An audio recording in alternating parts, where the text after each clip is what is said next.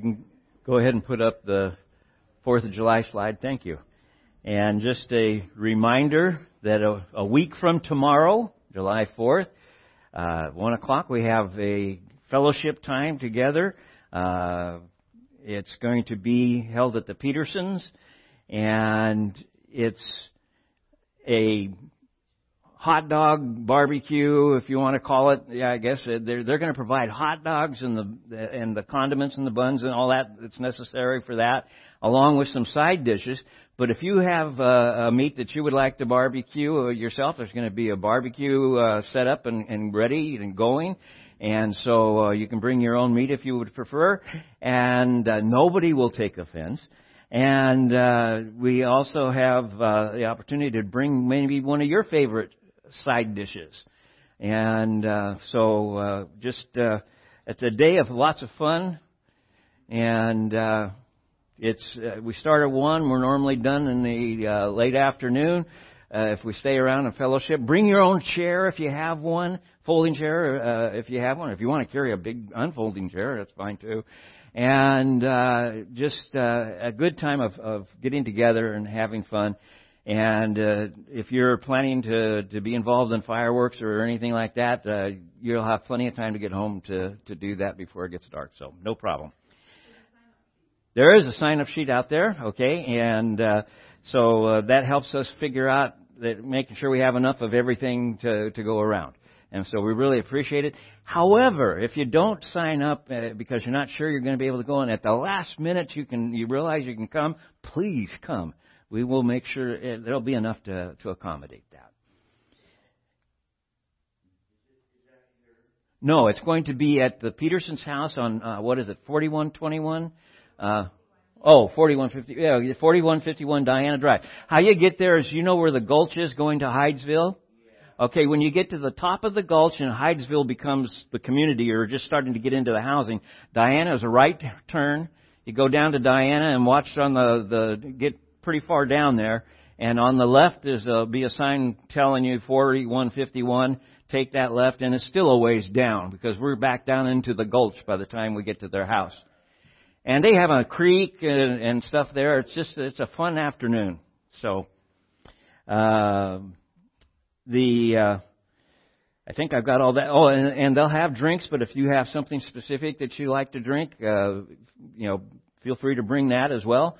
And so I think that covers the, the sides. I, I was asked again uh, about offering, and so I, I need to remind you that we now are using that offering box on the wall over there. There's a, a donation card, uh, you know, envelopes on the side there as well. I, I think, well, there's none up here. And so uh, feel free to uh, use that as uh, and and uh, easy access, and, and we won't be passing the, the, the plate. As the COVID stuff continues, and we'll get into that in just a second. Any other announcements uh, that I need to be making? I miss anything? Okay. In the way of prayer, uh, COVID is still with us. Uh, we have a few people in the congregation uh, that are out with it. Uh, the Whitmire family asked specifically for prayer uh, David and Debbie's uh, Whitmire's uh, son-in-law Matt and and Kristen both have it. He got it last Sunday, and she got it. She started having symptoms uh, Wednesday. So uh, they just asked for prayer for their family that that will be the end of it at that point in time. That it's not going to go anywhere. And uh, I know that we have, uh, like I said, other people that have got family members, uh, neighbors, friends and for whatever reason, this thing just keeps kind of going on. And so my prayer this morning as we pray will be that God would intervene and break the cycle and bring healing to Humboldt County and, and all across the nation, of course, as well. But uh, just, uh, I, I think uh, we were talking this morning. I said, I'm. It's really getting tired of this, you know. uh, also, to pray for Lee and Jackie. Lee has uh, uh, gotten to the point where she's in physical therapy every day, and uh, she's, I think, this week having uh, another MRI to check her leg and see how it's healing. Uh, but it seems to be doing well. She's able to put some pressure on it and, and stuff. Uh, but she has to, she can only do that when she's with the therapist. And so, uh, it's now, as it turns out, it's going to be up to the therapist when she gets to leave. And so she's praying that the therapist will be able to do everything he needs to do and, and get it done and that she can, and that she'll be the cooperative person she needs to be to, to accomplish it. So, uh, just keep praying for her and Jackie, uh, at uh, Timber Ridge as well. And, uh, just, uh, that's what I've got on my list. Any other prayer needs this morning?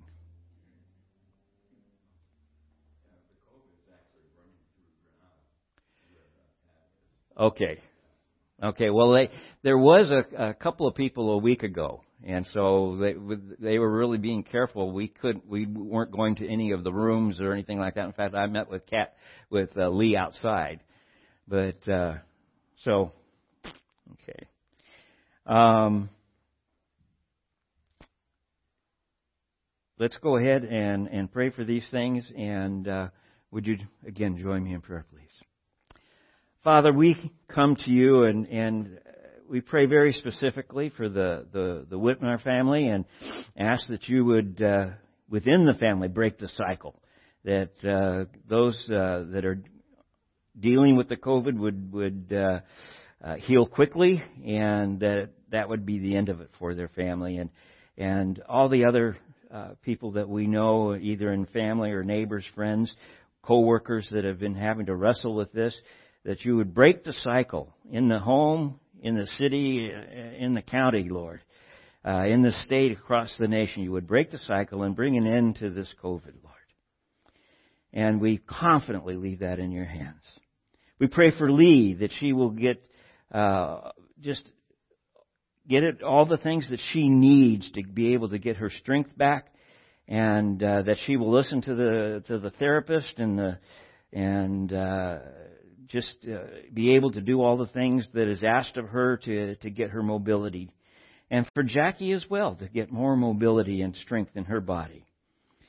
Uh, Lord, uh, we just thank you that we can bring these things to you. You tell us with absolute confidence that to approach your throne for your mercy and your grace. And that we do for these things, Lord. And then as we open your word this morning, we ask, Lord, that you would open our hearts and our minds through your Holy Spirit that we would receive from you this morning those things that would cause our walk with you to be stronger and, and our witness for you to be stronger, Lord. And we just ask this in Jesus' name. Amen.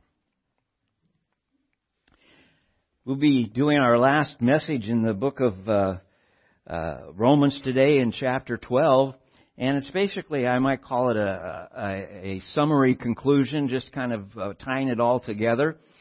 And uh, so, as we approach this, we have to, to start with chapter with, with chapter 12. We have to start with verse one and two. And like I said, I hope you don't get tired of hearing it. I was I was texted the other day. Somebody was listening in. We never tire of hearing such awesome verses. So hopefully we're all in the same mind on that. Uh, chapter 12, verse 1 and 2. It's, I appeal to you, therefore, brothers, by the mercies of God, to present your bodies as a living sacrifice, holy and acceptable to God, which is your spiritual worship. Do not be conformed to the world, but be transformed by the renewing of your mind, that by testing you might discern what is the will of God, what is good and acceptable and perfect. So, uh, the the statement that that uh, I wanted to start off with actually is from uh, Charles Bridges. He was a uh, theologian in the 1800s, uh, uh, the early to mid 1800s, and uh, he makes this statement. He says, "We are disciples of Him who died for His in, for His enemies.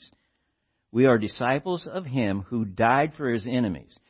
So let me put that into context with you. Romans chapter 5 uh, gives us an understanding of that. Uh, starting with verse 6. While we were still weak at the right time, and again, I put this, I always emphasize this, at exactly the right time. Christ died for the ungodly. For one will scarcely die for a righteous person, though perhaps for a good person one would dare even to die. But God shows His love for us in that while we were still sinners, Christ died for us. Since therefore we have now been justified by His blood, much more shall we be saved by Him from the wrath of God. For if while we were enemies we were reconciled to God by His death, uh, much more now that we are reconciled shall we be saved by His life.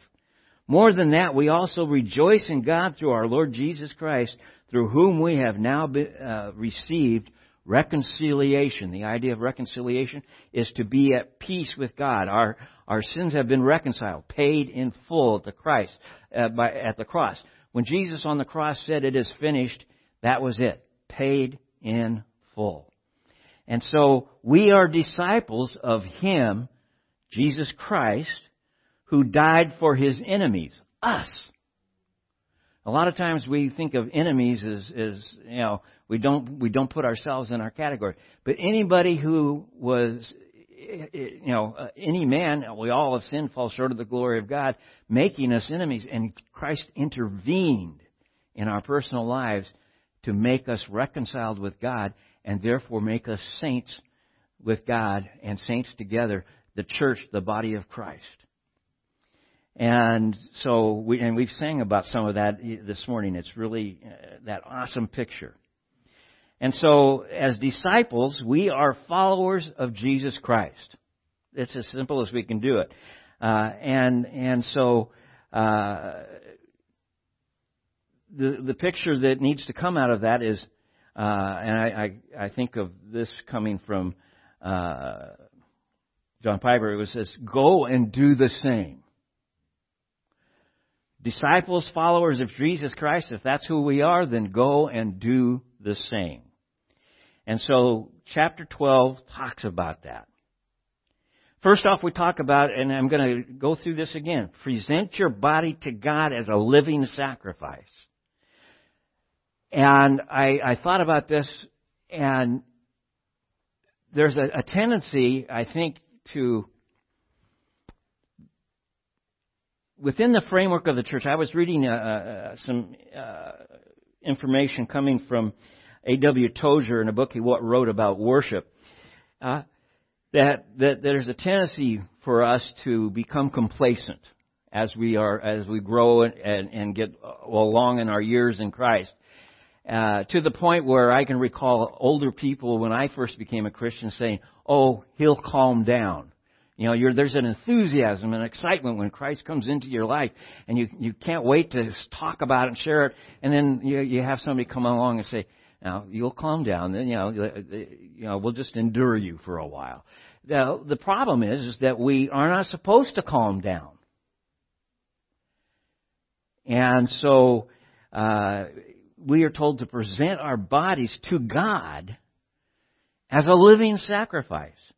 And, and so that's more than devoting some time. In fact, that's more than, than devoting your money.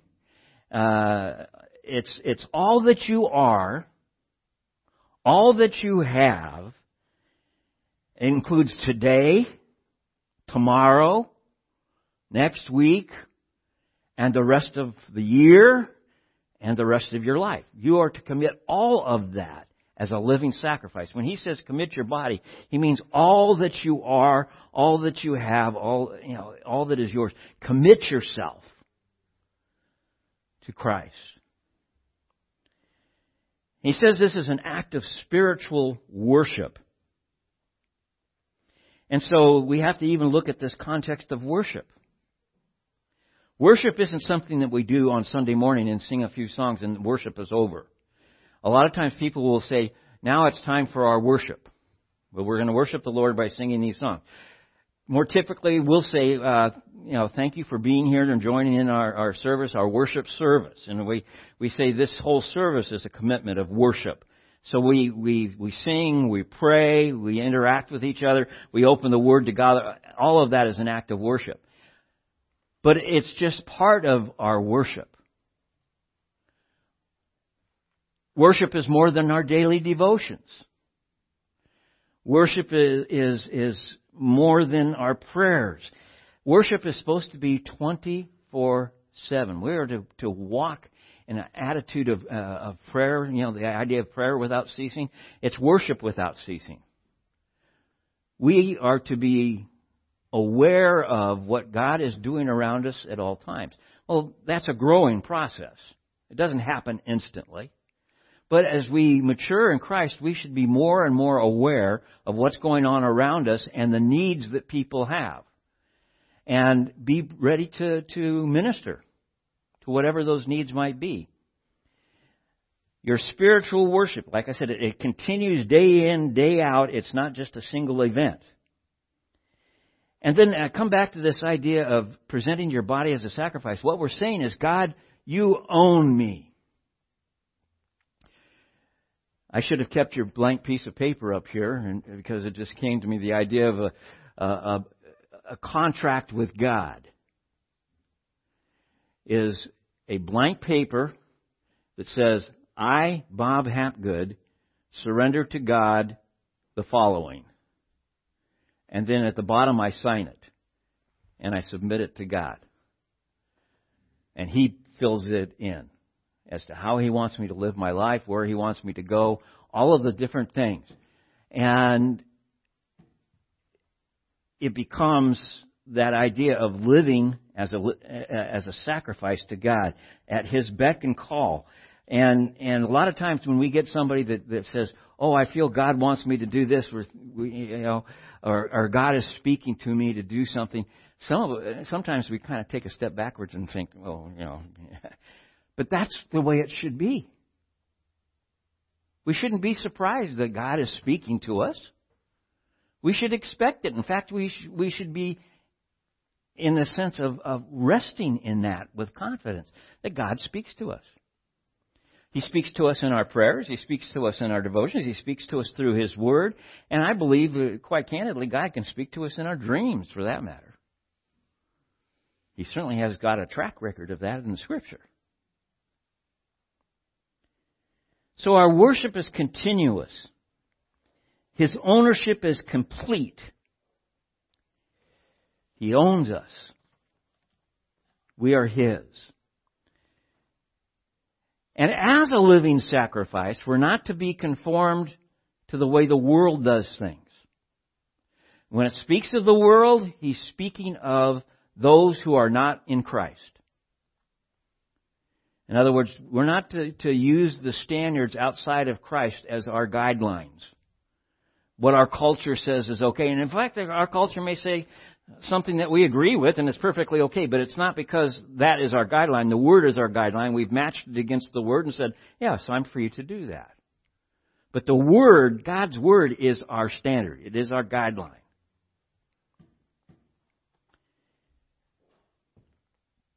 We're not, instead of being conformed to the world, and we've gone over this pretty thoroughly over the last few weeks, we are to be transformed by the renewing of our mind.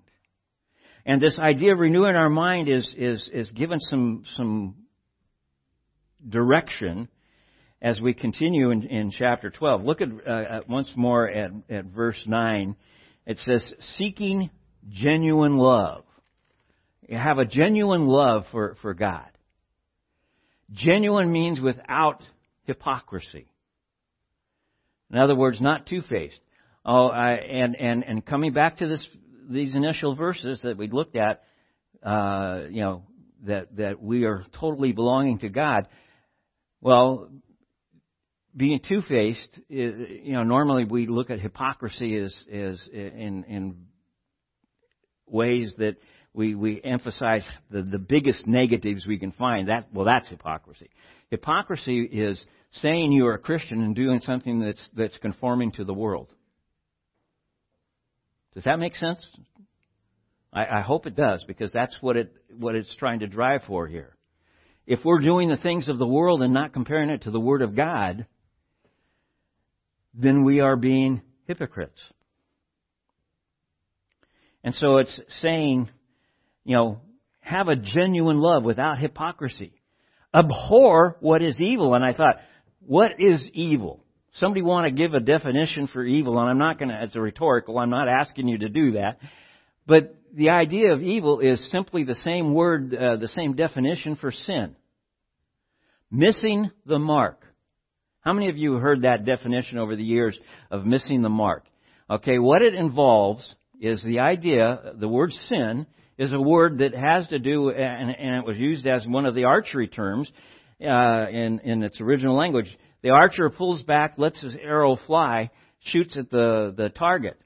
Now, if it's me, I'll be lucky if I hit the barn behind it. Okay, uh, you know, but but the idea of, of, of hitting the target, the only thing that is righteous before God is the bullseye. Anything less than the bullseye is missing the mark. Sin is a right on target hit, perfect. I did what God wants me to do. I have followed the Word of God. That I've done it right. I'm, uh, I'm righteous in that act. That's hitting the mark. Anything less is sin. Well, that's why we're all sinners and fall short of the glory of God because we have a rough time hitting the mark every time. In fact, I, you know, I, I look at my own life and I, and, and, and I realize that it, hitting the mark is something that, that is a constant battle. It takes lots of practice. You know, I think of the archer again. How many times does he have to practice in order to be a person that hits the mark? I don't know if you've watched archery in any competition or not, but it amazes me how many times those people hit the mark. And they lose the, the, the tournament by just a slight miss. And so we're to, to, to get this idea of what it is uh, that, that he is calling evil. Abhor what is evil. Abhor missing the mark. Have it in your heart and so mind and soul so much so that when you do miss the mark, God is able to bring your attention to it right now. That's, that's the, the goal. So that we can turn and say, God forgive me for missing that opportunity. Or God forgive me for those thoughts. God forgive me for what I just said. And if necessary, God, give me the ability to go to that person or to that, eh, back to that situation and ask for forgiveness.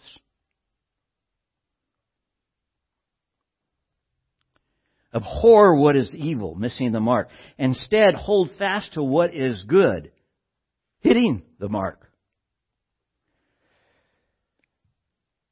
When you hit the mark, it, it, it goes back to verse 2 up here where it says you, you, you are uh, discerning the will of God. That's hitting the mark. What is good and acceptable and perfect within the framework of your relationship with God. Hold fast to what is good. It's what we strive for.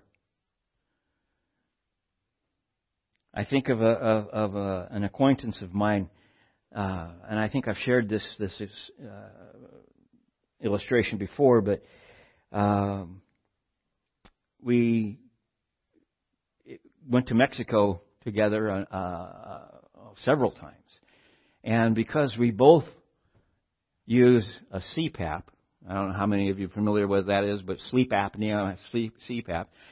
Some people have a rough time sleeping in a room with, with somebody that's using a CPAP. Okay, and and so uh, and and there's you know getting a room by yourself when you're getting housed is not necessarily something that it's going to happen. So they always put us together because we both used CPAPs. What was interesting was my friend the CPAP came off, and he his first words were, "Thank you, God, for this day. Praise you, worship you." He, he worshipped, and then he went right into prayer. Talk about being humbled. That wasn't my first thought.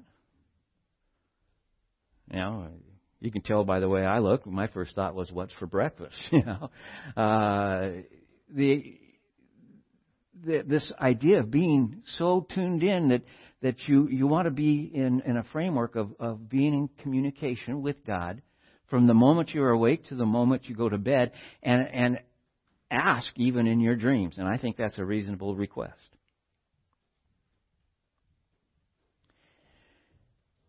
Strive to know the will of God, what is acceptable and perfect and then I want to drop down to verse 17. It says, Repay no one evil for evil. And I'm going to put my, my definition of evil, sin. Pay no one sin for sin. In other words, somebody does something to you that is sinful. The tendency in our culture, the way the world says is okay, is to hit back. I recall my uh, uh, my stepfather, retired Marine drill sergeant. Now, some of you have had uh, military people as your as your parents, and you you understand this uh, to a degree. But in his mind, he was concerned. He got into my life when I was seven, being raised by my grandmother, my mother, and my sister. And so he was concerned that I was not going to be the masculine person I needed to be. And he immediately put me into boot camp for all intents and purposes. His idea was to, he, he would help make a man out of me. And, uh, you know, that, that idea of, of, of, of uh,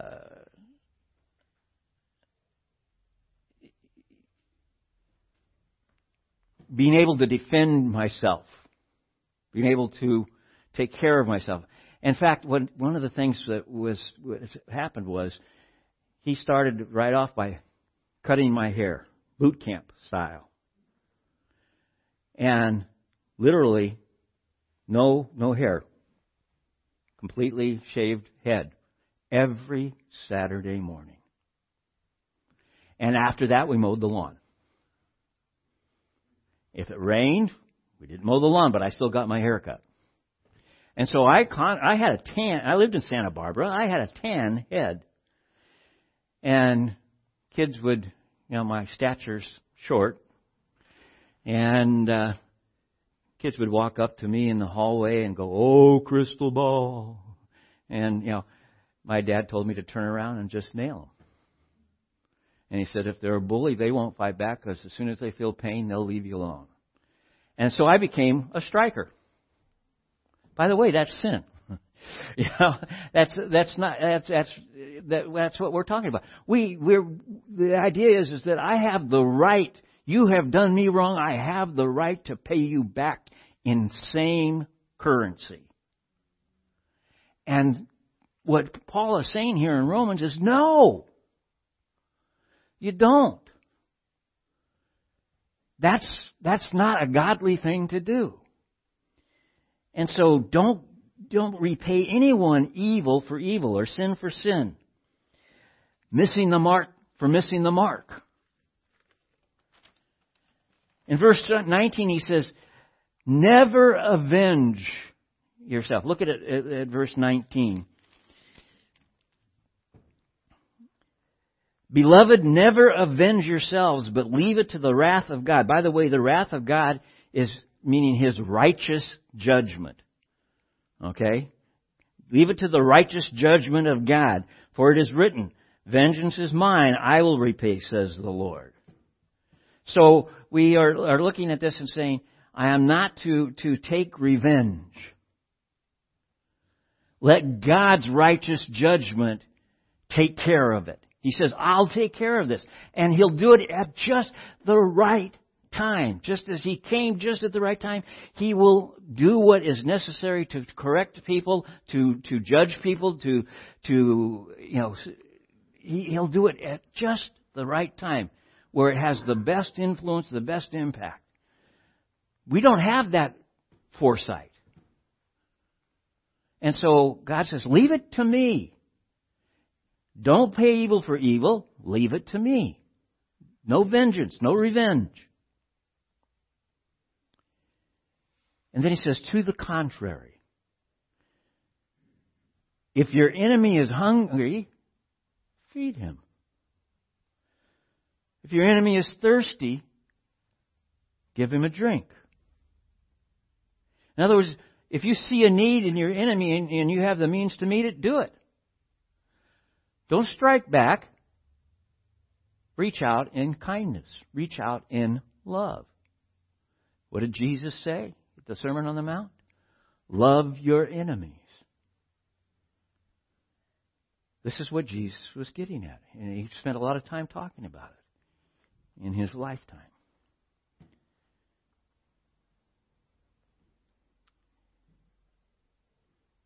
The idea of of, of this. Look, uh, to the contrary, if your enemy is hungry, feed him. If he is thirsty, give him something to drink, for by so doing you will heap burning coals on his head.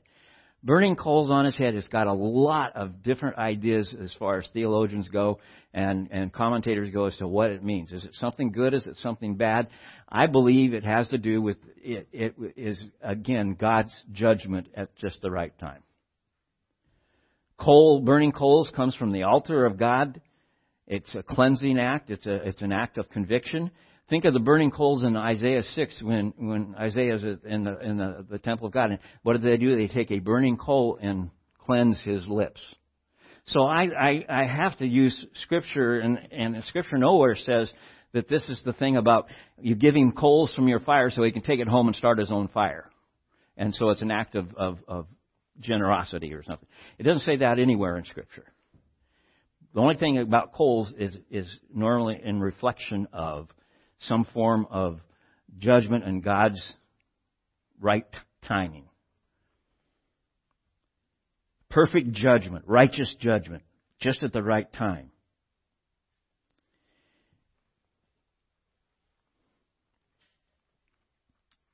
Paul closes this chapter with verse 21 as a summary. Do not overcome, be overcome by evil, but overcome evil with good.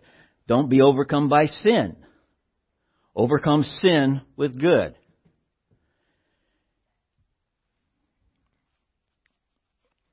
One of the two is going to happen. There's not a third option in there. You're either going to be overcome by sin or you're not. And there's only one way to not be overcome by sin. And that's to be in Jesus Christ. Doesn't mean we're going to be perfect at this. That's why we're told, I, I think in, in, in 1 Corinthians chapter 11 in reference to communion, it says, examine yourself. You know, if you have some sin, take care of it before, you know, or confess it and ask forgiveness, this type of thing. Uh, we're not perfect. But the idea is that in, in our relationship with God, God points out our imperfections and, and gives us the opportunity to rectify the situation. And as we come back to that scripture, and as much as it's up to you, be at peace. Verse 18. As much as it's up to you, be at peace. Don't be overcome by evil, overcome evil with good. We, uh, we need to look at this and say this is possible. Paul tells us also in Romans chapter 8, we are more than conquerors. We can live a life that is different and unique. Peter says the same thing. So much so that people will look at you and say, How come you don't look like the world? And how come you're happy? Please don't be one of those. I, I think of, of, of, uh, of the first time I said this, and I realized how inappropriate it was to my kids. No, we can't do that today. We have to go to church. Do you see the error there? We have to go to church. It's, it's a duty. It's not an act of worship. It's a responsibility. I'm, I'm, I'm doing it. We get to go to church. There's some places in some cultures where they, they can't do that. We get to do it. How awesome.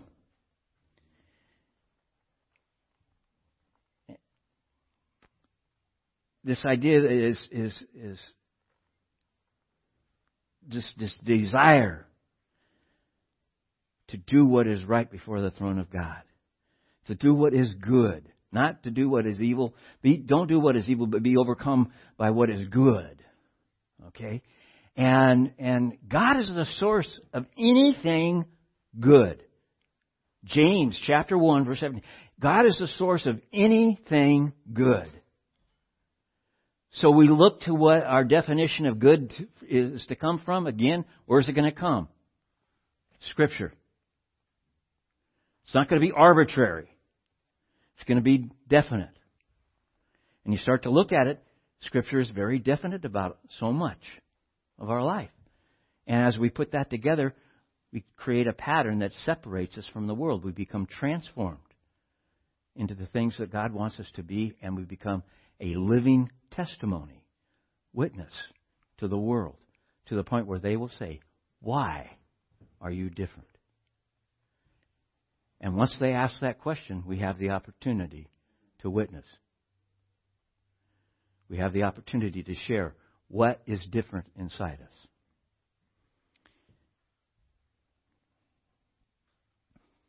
Again, this idea of uh, I mentioned is is uh, you know having this this this I, uh, coming to self examination. I, I wrote this down. I said, Lord, has evil slash sin, what it is, overcome any part of my life? This is the, the, the process of self examination.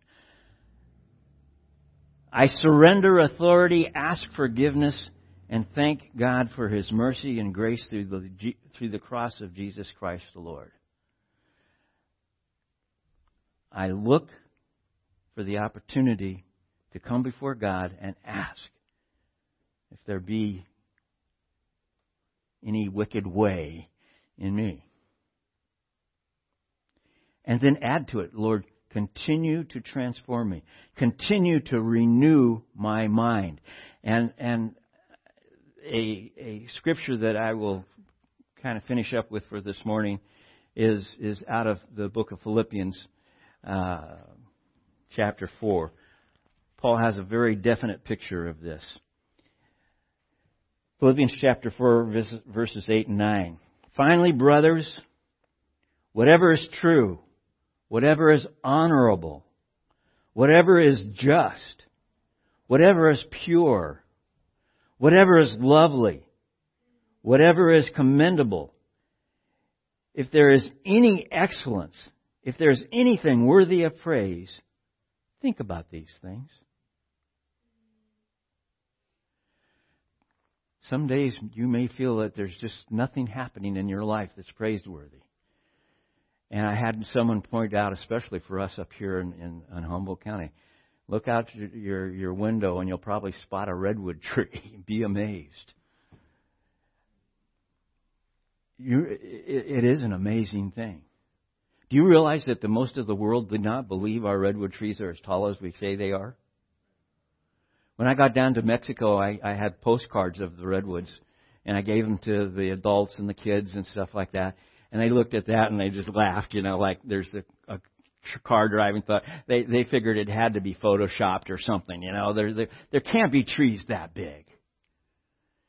They were amazed at at, at, at this. Here we are, right in the midst of it. You know, we should be amazed at the at, at the sun and the, and the rotation of the planets and how everything is in its order.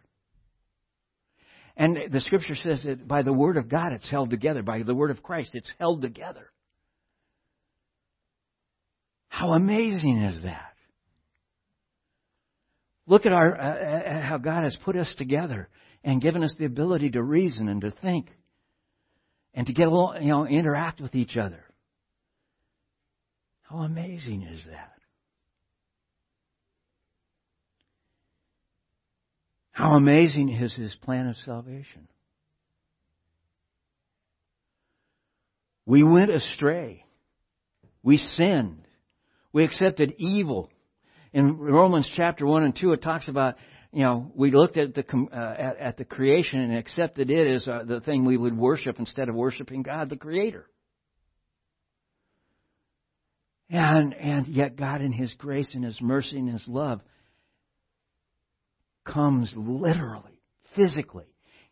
God of all creation, infinite God, no beginning, no end God, comes in the form of a man. He emptied himself, became a man in the flesh. And not only in the flesh, but to serve.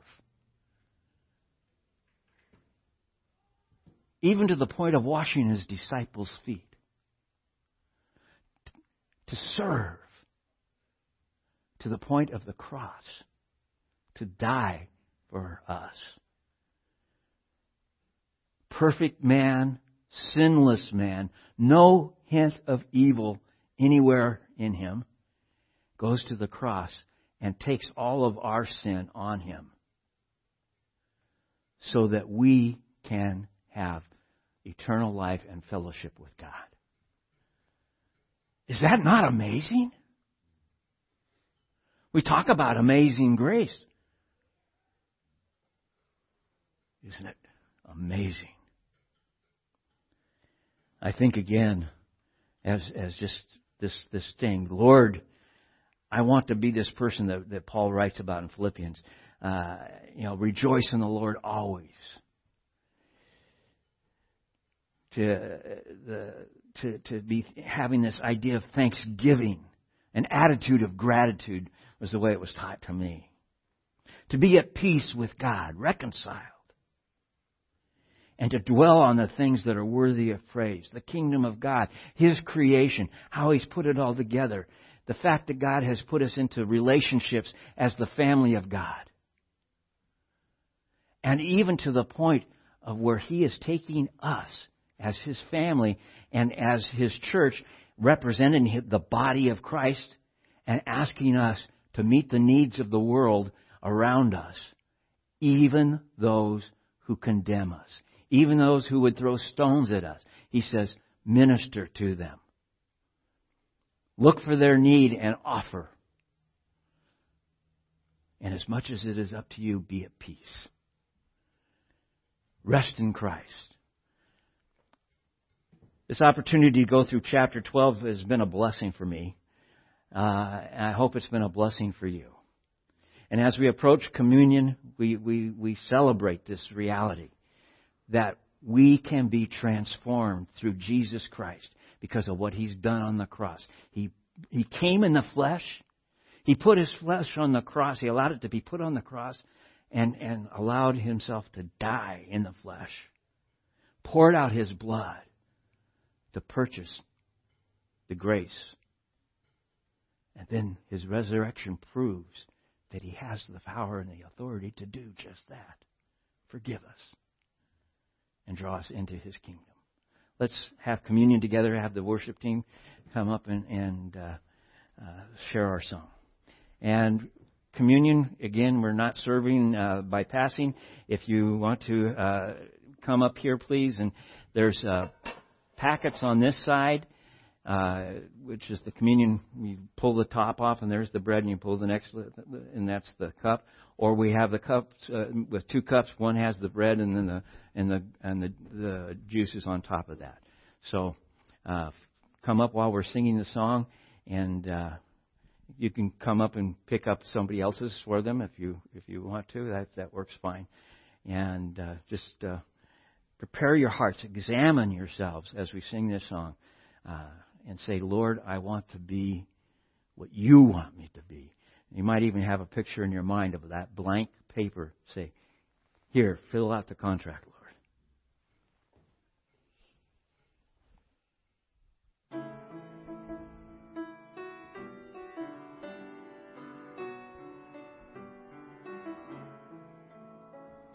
Oh, the mercy our God has shown to those who sit in death's shadow. The sun on high pierced the night. Born was the cornerstone. Unto us a son is given.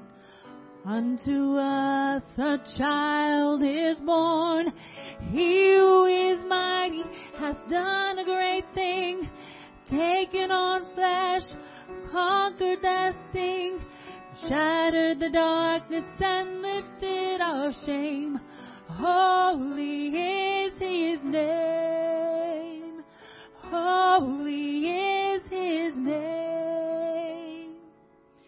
Oh, the freedom our Savior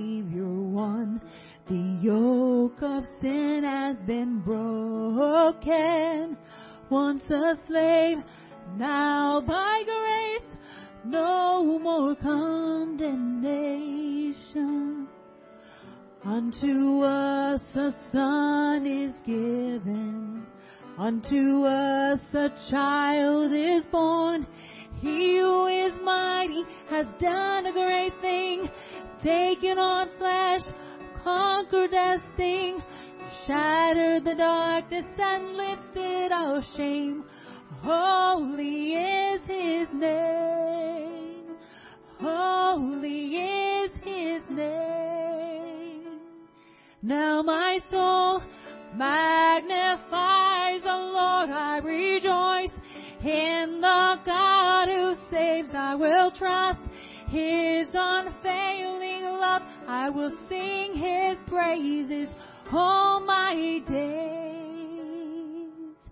He who is mighty has done a great thing, taken on flesh, conquered death's sting, shattered the darkness and lifted our shame. Holy is his name. Holy is his name.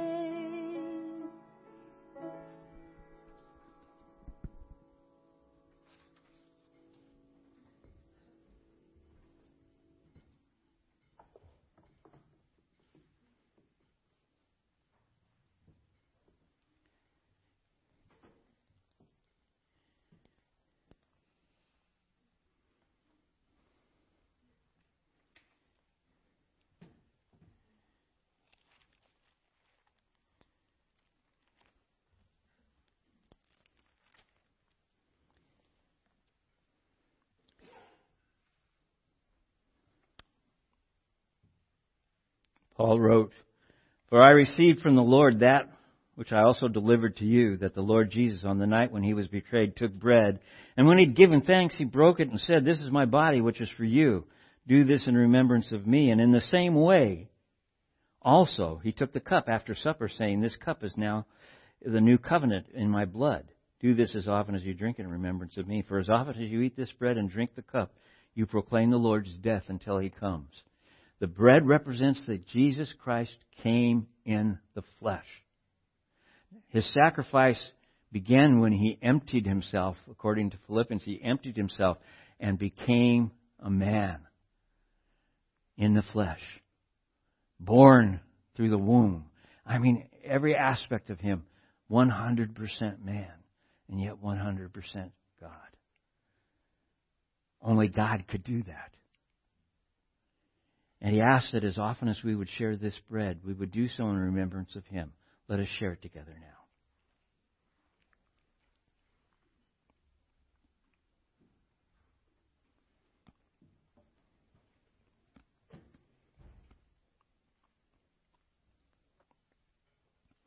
I recall thinking when I had become a believer just early in my walk, I thought him coming in the flesh would should have been sufficient.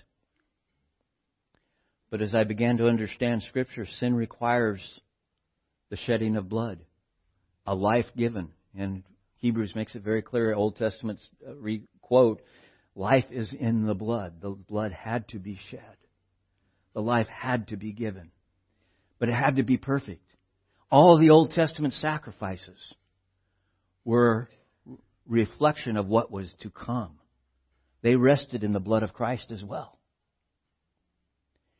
And Jesus says, My blood is poured out for you. It's the, the purchase of the covenant of mercy and grace. And he asked us as often as we would drink this cup to do so. And he says, until he comes again, which is an awesome promise. We rest with that truth. He is coming again for his church. Let us share the cup.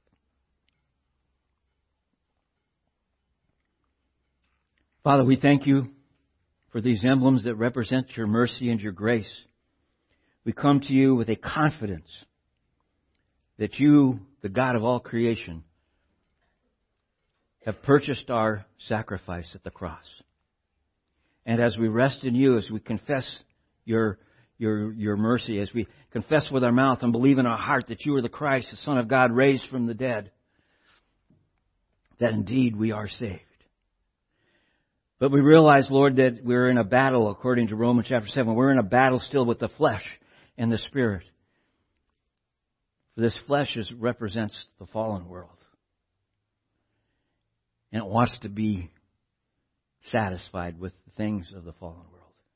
Give us victory, Lord. We come to you and ask that you would cause us to be overcomers, more than conquerors, as we rest with the confidence that you have taken care of our sin. There's no condemnation for those who are in Christ Jesus. Thank you, Lord. We worship you. We praise you. Ask that you would open our heart to you daily, moment by moment through the day, that we would enjoy how awesome our God is. We worship you. We praise you. We thank you in Jesus' name. Amen. Would you stand as we sing our closing song? We have some refreshments in the back if you have time to visit for a little while. Lord bless you. Thank you for being here this morning.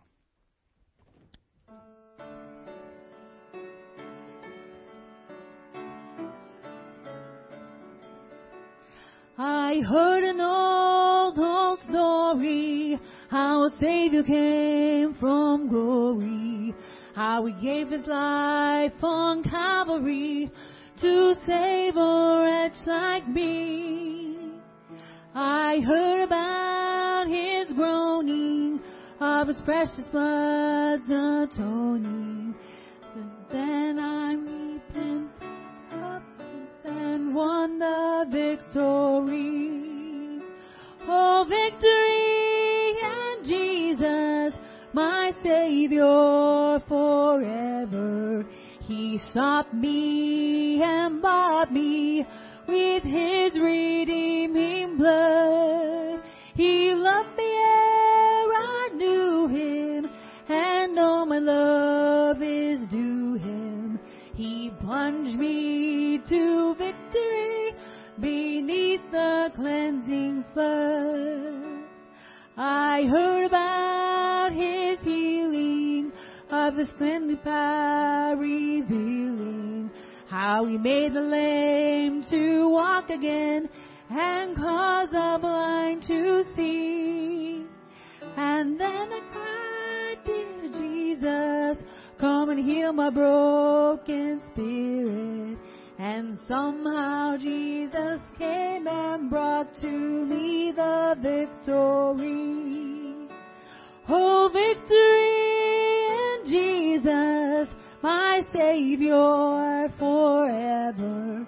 He sought me and bought me with His redeeming blood. He loved me ere I knew Him, and all my love is due Him.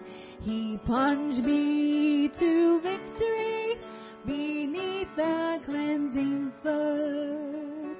I heard Built for me in glory, and I heard about the streets of gold beyond the crystal sea. About the angels singing and the old redemption story. And some sweet day I'll sing up there the song of victory. Oh, victory Jesus, my Savior forever. He sought me and bought me with His redeeming blood. He loved me ere I knew Him, and all my love is due Him. He plunged me to victory beneath the cleansing flood. Again, Lord bless. Thank you for being here.